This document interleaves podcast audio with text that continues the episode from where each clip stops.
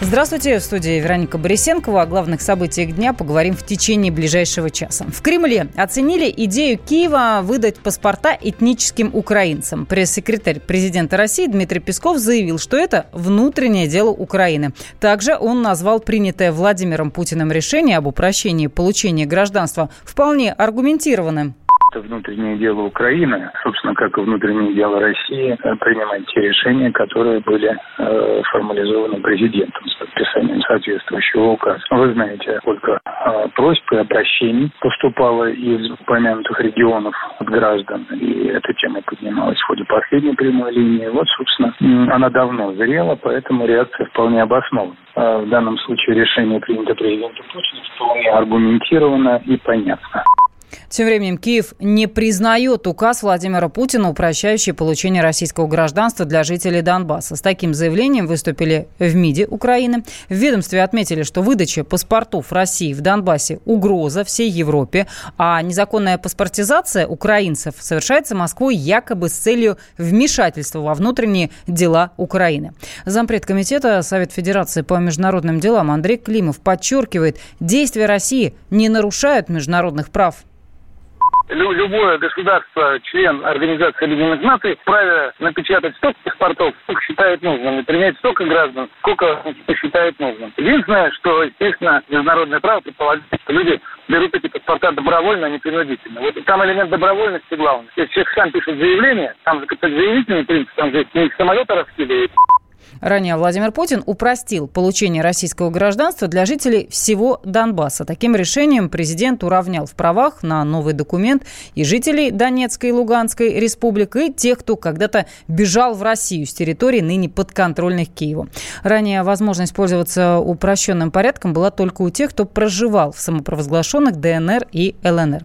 Но власти Украины уже пригрозили Москве точечными санкциями за это, но пока держат в секрете, что это будут за ответные меры. А в Совете национальной безопасности и обороны Украины сказали, что это и вовсе государственная тайна. Госдума приняла поправки в закон о шпионских устройствах. Теперь к специальным техническим средствам не относятся приборы, которые продаются в свободном доступе, могут определять местоположение, фотографировать или снимать видео при условии, если они расположены открыто. Адвокат Дмитрий Динзе отметил, что необходимость принятия этого закона назрела давно. В основном вот эти все, все конфликты, они касаются тех приборов, которые ввозятся на территорию России из Китая или приграничных других азиатских стран. Соответственно, а, так как они не проходят сертификацию, там могут быть установлены системы криптозащиты, по которым, ну, так скажем, используют тот, то или иное радио а, или э, средства сотовой связи, тебя не смогут контролировать, если ты будешь совершать противоправные действия. И здесь, соответственно, тоже не зная не знаю, с какой целью лицо приобретает такие средства, просто-напросто решили таким образом обезопаситься. Ввели в свое время эту статью. Насколько я знаю, даже эта статья была введена, потому что очень много скандалов и конфликтов были. Когда в судах тех же самых скрытую видеосъемку делали с помощью технических средств. Правила покупки шпионской техники начали пересматривать после большой пресс-конференции Владимира Путина еще в 2017 году. Тогда один из журналистов пожаловался главе государства, что фермера Евгения Васильева из Курганской области судят из-за GPS-трекера для коровы. Опять ты куда-то собрался? Тебе лишь бы из дома уйти А я опять должна дома сидеть, да? Ты только о себе и думаешь Жена опять против?